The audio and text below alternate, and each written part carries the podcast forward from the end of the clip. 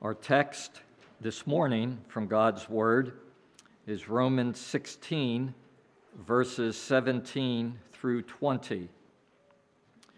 Let me uh, pray, uh, read this section of God's Word, and then uh, preach a sermon on it. Let us pray. Heavenly Father, we uh, need your grace. We need your very kind working uh, at this uh, time in the service. I certainly need it. I certainly want it. I do not want to be here alone, uh, seeking to uh, explain uh, your word. Heavenly Father, please uh, be with me. Please be with all of us. Uh, there is one that uh, prowls around like a roaring lion, who would uh, obstruct uh, our time in your word, who would keep us from profiting from it. We pray that uh, because uh, you are greater than uh, the one who is against us, that uh, you would work in reference to all of us, and that all of us would really profit from Uh, the Word of God this morning. Uh, may, uh, Heavenly Father, your Holy Spirit uh, run greatly in our lives through this time now. We pray to you uh, uh, through the one uh, who brings us to you, the Lord Jesus Christ. Amen. Romans chapter sixteen, verses seventeen through twenty. I will uh, read from the older uh, New International Version. I urge you, brothers, to watch out for those who cause divisions and put obstacles in your way that are contrary to the teaching you have learned. Keep away from them. For such people are not serving our Lord Christ, but their own appetites.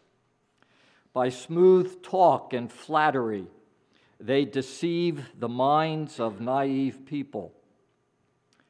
Everyone has heard about your obedience, so I am full of joy over you. But I want you to be wise about what is good and innocent about what is evil. The God of peace will soon crush Satan under your feet. The grace of our Lord Jesus be with you. Romans sixteen, Paul's closing words in his letter to the Romans, can once again be outlined in this way. Some friends to greet, some foes to avoid, some servants to honor, and a God to praise. A few Sundays ago, from verses one through sixteen, we looked at some friends to greet, or Paul's personal greetings. Today, from verses seventeen through twenty, we are going to study some foes to avoid, or Paul's warning about false teachers. Notice the words of verse seventeen, and hopefully you'll have a Bible open before you to Romans sixteen and the other locations that we look at this morning. Notice the words of verse seventeen of Romans sixteen. I urge you, brothers, to watch out for those who cause divisions and put obstacles in your way that are contrary to the teaching you have learned. Keep away from them. If anyone could write and warn about false teachers, it is Paul. They followed him wherever he went with the gospel. They regularly caused trouble for him. He consistently did battle with them. Paul was all too familiar with false teachers, as familiar with them as anyone. And my friends, false teachers are still around today. Satan, through false teachers, has not stopped attacking our Lord Jesus and His Word and His church. We have these troublemakers with us today. So our lesson from Paul this morning is a relevant and an important one. We will use five points to cover Paul's words in verses seventeen through twenty about false teachers. And the first point is this: what are we to do about them? What does Paul tell us in God's Word to do concerning false teachers? Two things. A, watch out for them, and B, keep away from them. Let me say that again.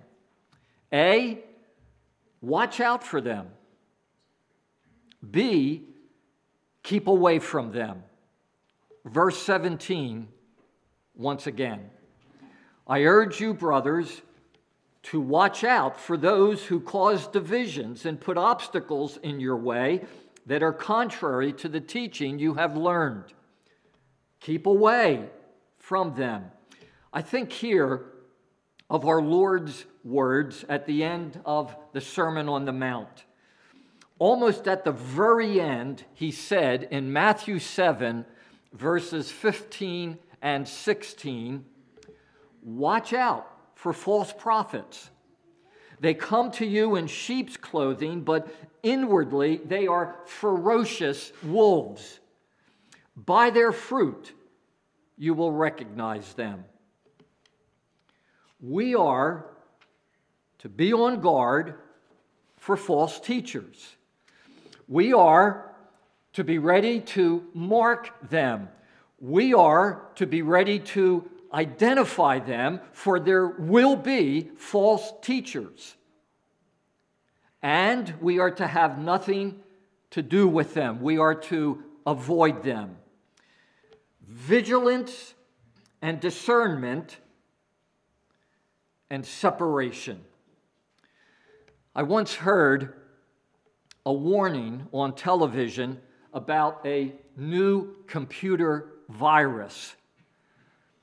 The virus comes through an email, and it does very serious damage to one's computer. The warning said this: this is how to spot it. This is how to recognize it.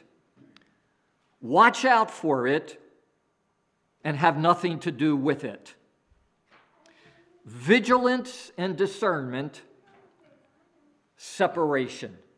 That is what Paul is saying to us this morning concerning false teachers. And my friends, this first point is a matter of obedience to the Lord. The Lord is actually the one who is speaking to us here. It doesn't matter how sincere false teachers seem to be. It doesn't matter how friendly they seem to be, how kind, intelligent, popular they seem to be. We are to be obedient to the Lord Jesus here and mark them and avoid them. There are false teachers today. We are obediently to be on the alert in reference to them and keep away from them. Point two, what do false teachers do? What do they bring about? We know what we are to do concerning them.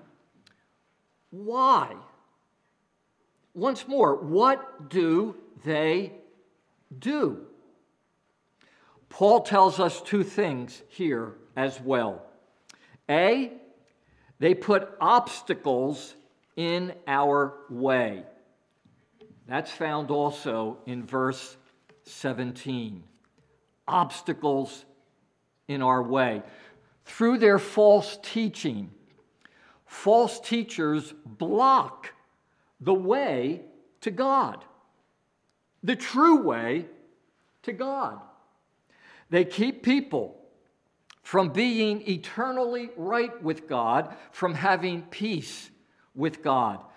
Look with me at Matthew chapter twenty-three. In Matthew chapter twenty-three, the Lord Jesus is talking about certain false teachers in his day. And in verse thirteen b, he says this about them. You shut the kingdom of heaven in men's faces.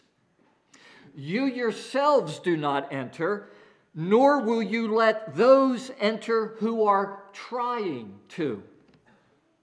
That's one thing false teachers do.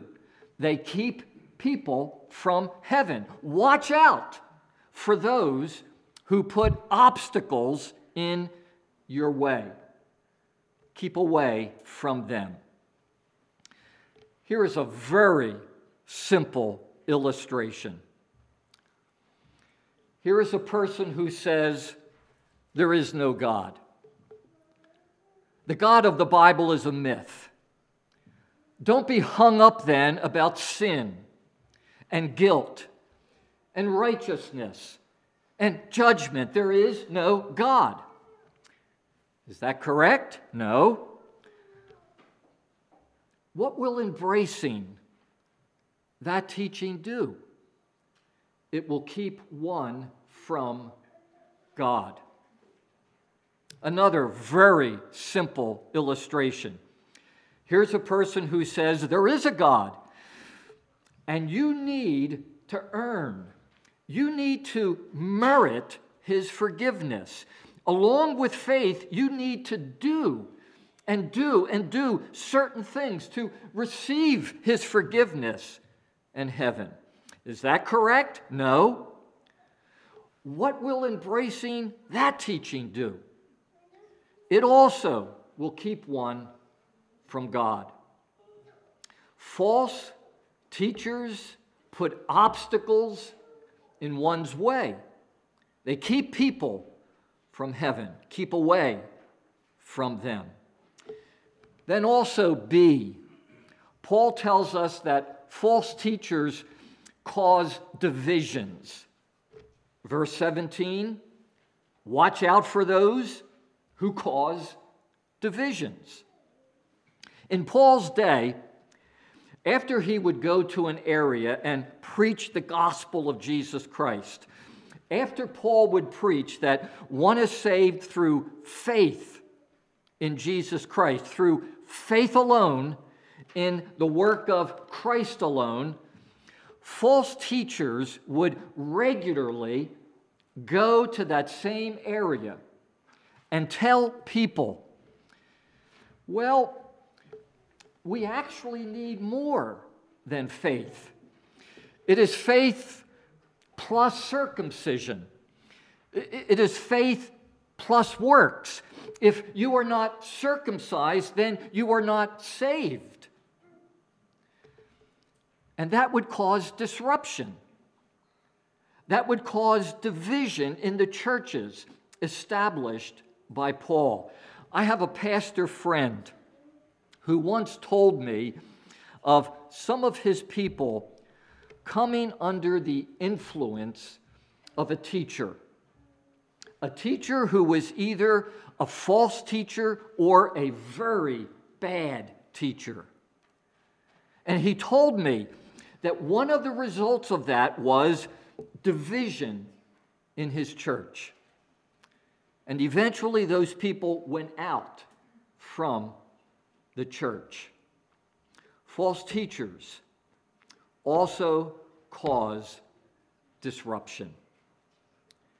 Let me ask, are you right now aware of someone who is dividing churches of Jesus Christ, who is causing confusion and division among professing Christians?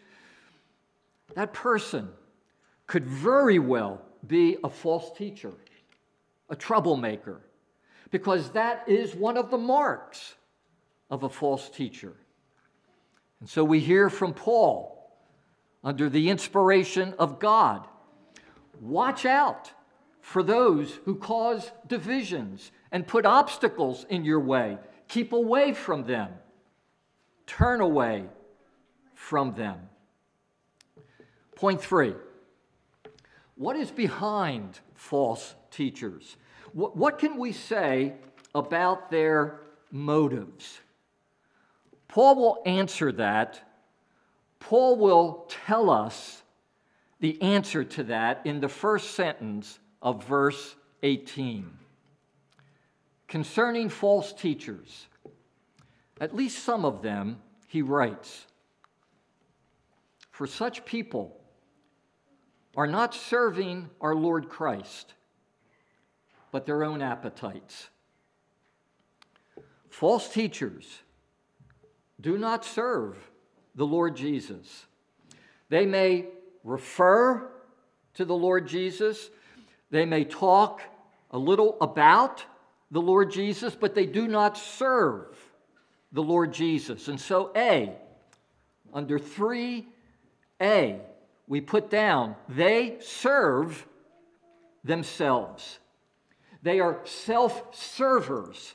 They are self-centered. William Hendrickson, a, a good commentator, has written these words about verse eighteen. They are people who are slaves to their own ego. How they love to hear themselves talk. They are filled with an exalted opinion of themselves. They are allowing their lives to be determined by the cravings of their sinful nature. Turn with me to Acts chapter twenty. In Acts chapter twenty, verses seventeen through thirty-eight, Paul is with the elders, the spiritual leaders of the church of Ephesus. Paul, at one time, you'll remember, ministered at Ephesus, but now he is no longer there. And Acts chapter twenty is a farewell, if you will, a farewell address of Paul to the Ephesian elders. In Acts chapter twenty, I want you to look with me at what Paul says in verses twenty-nine through thirty-one. Verse twenty-nine, I know that after I leave, savage wolves will come in among you and will not spare the flock. Paul is referring to false teachers here. Even from your own number, men will arise and distort the truth. Even from within the church at Ephesus, false teachers will arise in order to draw away disciples after them. Do you see what these false teachers are about? They are about themselves in order to draw away disciples after them. So be on your guard. Remember that for three years I never stopped warning each of you, night and day, with tears. False teachers do not serve the Lord Jesus. They do not really have him in mind. They do not really have him in their hearts. They have themselves in their hearts. They are self-servers. Let's review what we've taken up to this point. We have more to go, but let's review what we have covered so far. We're to watch out for and we're to keep away from false teachers. They put obstacles in the way to heaven, and we might also say they put obstacles in a person's growth who really does know the Lord God.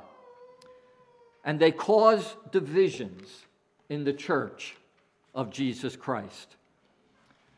They don't serve. They don't benefit the Lord Jesus. They benefit themselves.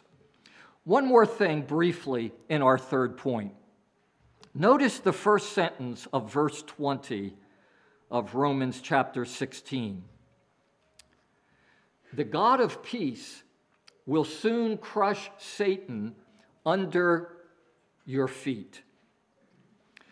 These words suggest that B, outline three B, false teachers really come from Satan. Satan is behind them whether they are aware of that or not. Paul detects the strategy of Satan in false teachers. Listen to these words of Paul about false apostles in his day. False apostles, Second Corinthians eleven, verses thirteen through fifteen. For such men are false apostles, deceitful workmen, masquerading as apostles of Christ, and no wonder, for Satan himself masquerades as an angel of light. It is not surprising, then, if his servants masquerade as servants of righteousness. Paul said the false apostles of his day were servants of Satan. False teachers are also servants of Satan. And so we are also to avoid false teachers because we are to have nothing to do with Satan. Once again, I don't care how neat they look. I don't care how well they sound. I don't care how popular they are. We are to be obedient to the Word of God, and we are to have nothing to do with false teachers. Point four, what is the method of false teachers? How do they capture people? Paul goes into this in the second sentence of verse eighteen. Notice his words there. By smooth talk and flattery, they deceive the minds of naive people. False teachers deceive. That is how they succeed.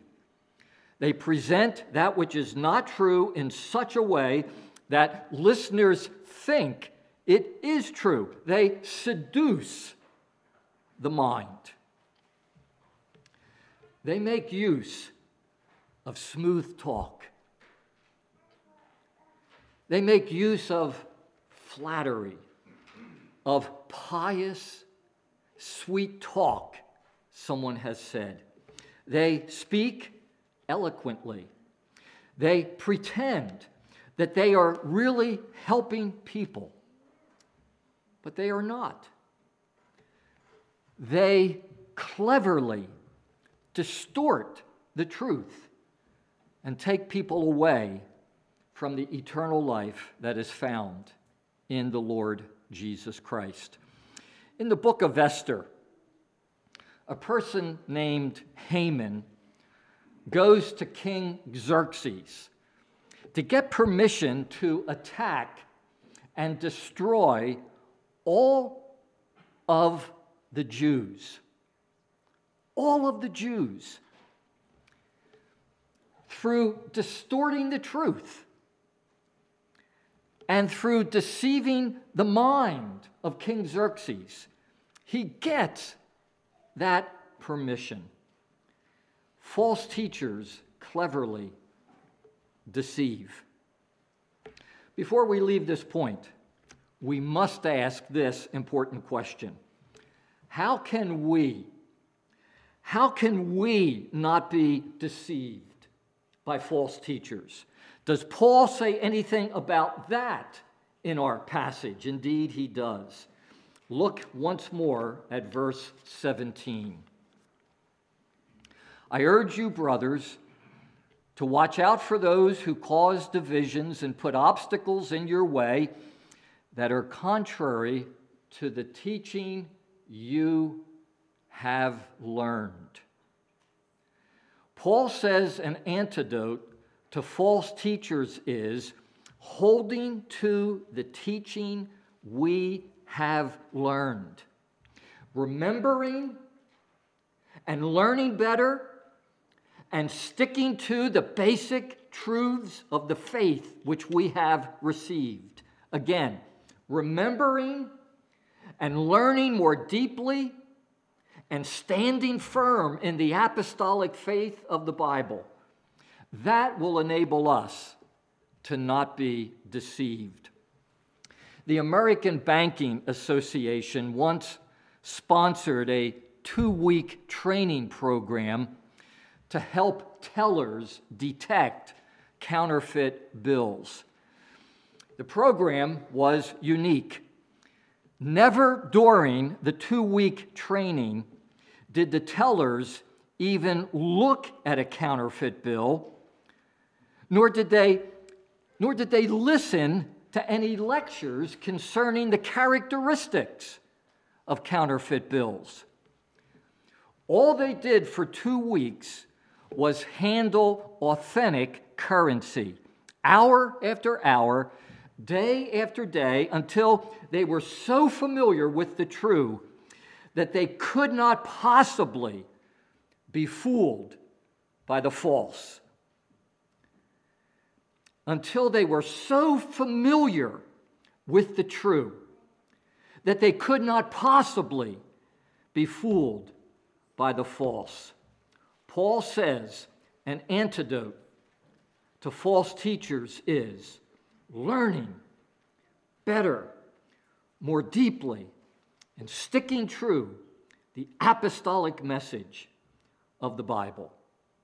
That will enable us to not be deceived.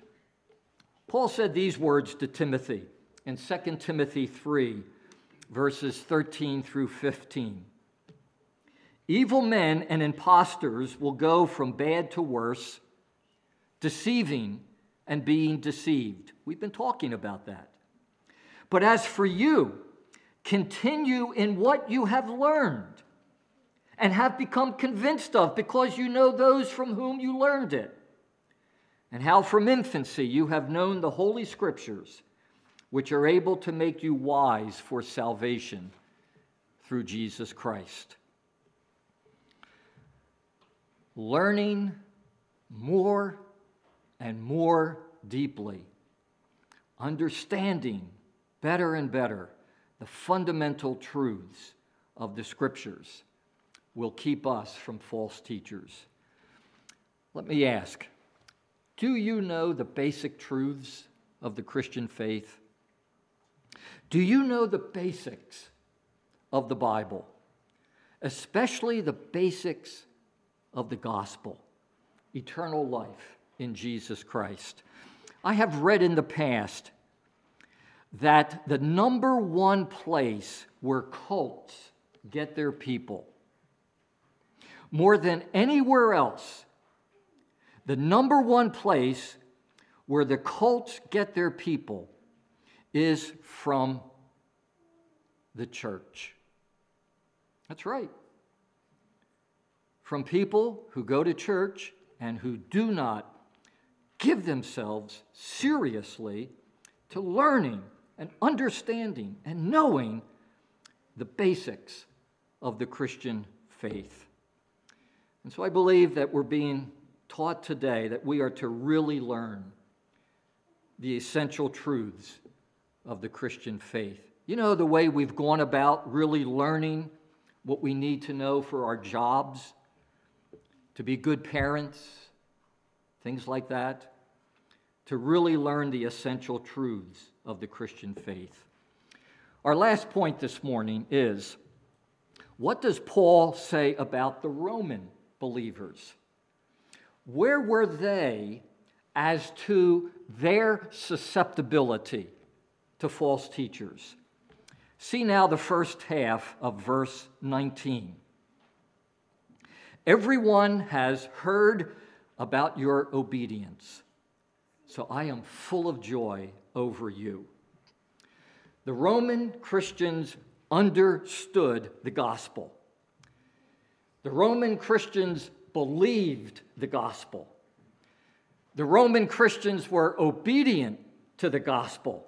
They were staying true to the gospel, and so they were prepared for false teachers. Paul, you'll remember, had to write a serious letter to the Galatians because they were not obeying the gospel. Grounded, really grounded in the gospel so that their lives showed it. Galatians chapter one, verses six and seven.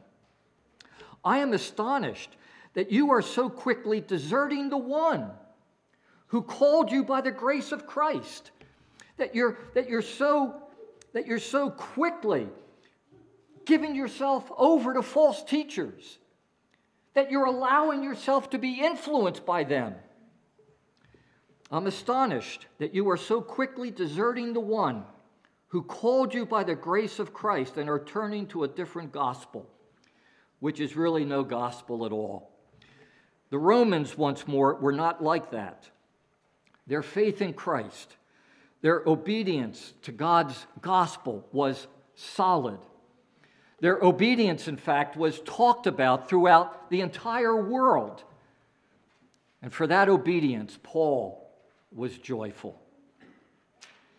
And so, we ask, is that where we are as individuals? Is that where we are? Is that where we are as a church? We understand, we believe, we obey the gospel. By God's grace, may it be so.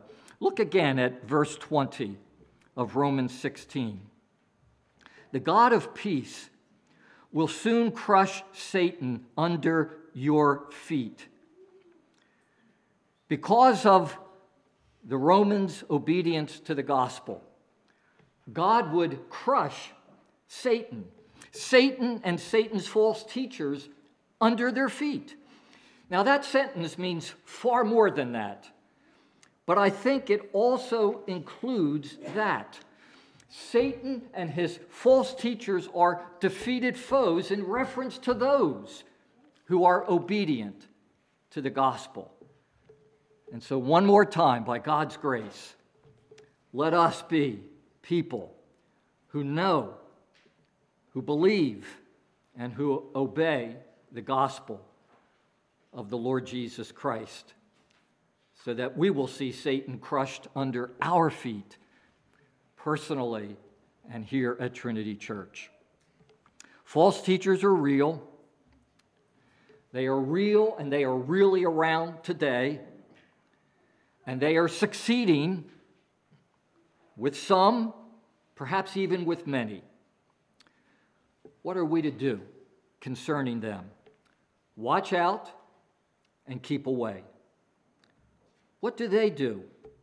They block the way to God, and they cause divisions. What's behind them?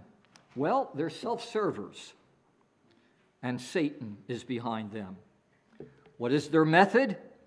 They deceive, cleverly distort the truth. And what was our last point? Obedience to the gospel will defeat them. Let us pray. Heavenly Father, help us to use what we have heard here in times when we will face false teachers, false teaching. Please don't uh, let us think that this will never take place. Uh, please don't let us uh, just frivolously uh, push aside what we have heard today. Uh, help us to uh, remember that uh, Satan is real. He's alive. He's active. One of his chief weapons is false teaching, and he loves to come after Christians. So again, Heavenly Father, please help us to take with us today what we have heard, what we have learned. Help us to use it as part of our full armor and to crush Satan under our feet. In Christ's name we pray. Amen.